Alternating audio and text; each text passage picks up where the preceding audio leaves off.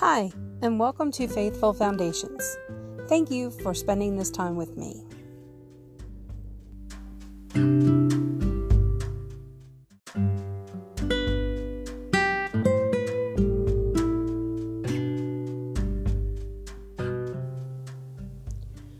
You intended to harm me, but God intended it for good to accomplish what is now being done the saving of many lives.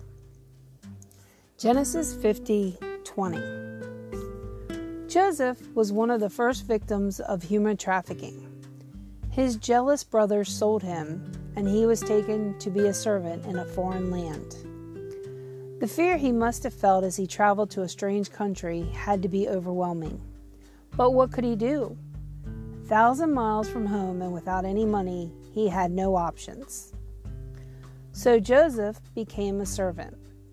He worked hard, and it wasn't long before other people noticed.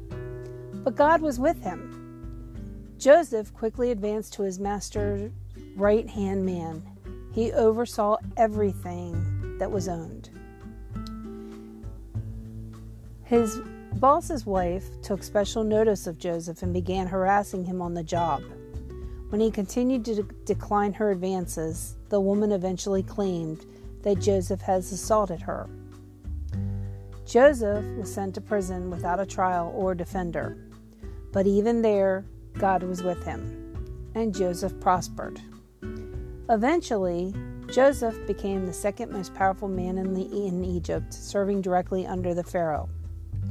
Years later, Joseph's brothers were worried about retaliation. They came to him promising to be his slaves, and Joseph was finally able to pay them back.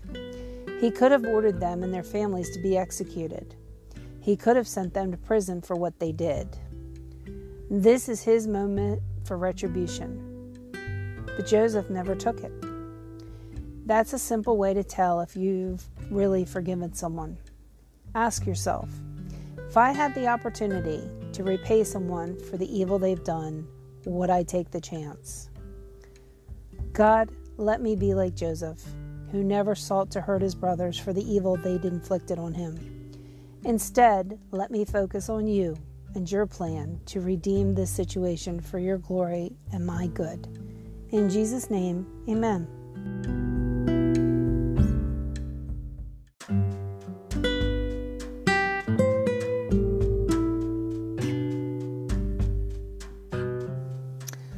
I hope today's reading has brought you closer in your journey of faith.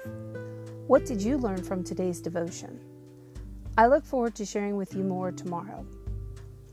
Please follow us on our blog where you can find a free daily devotional checklist to make following along each day easier.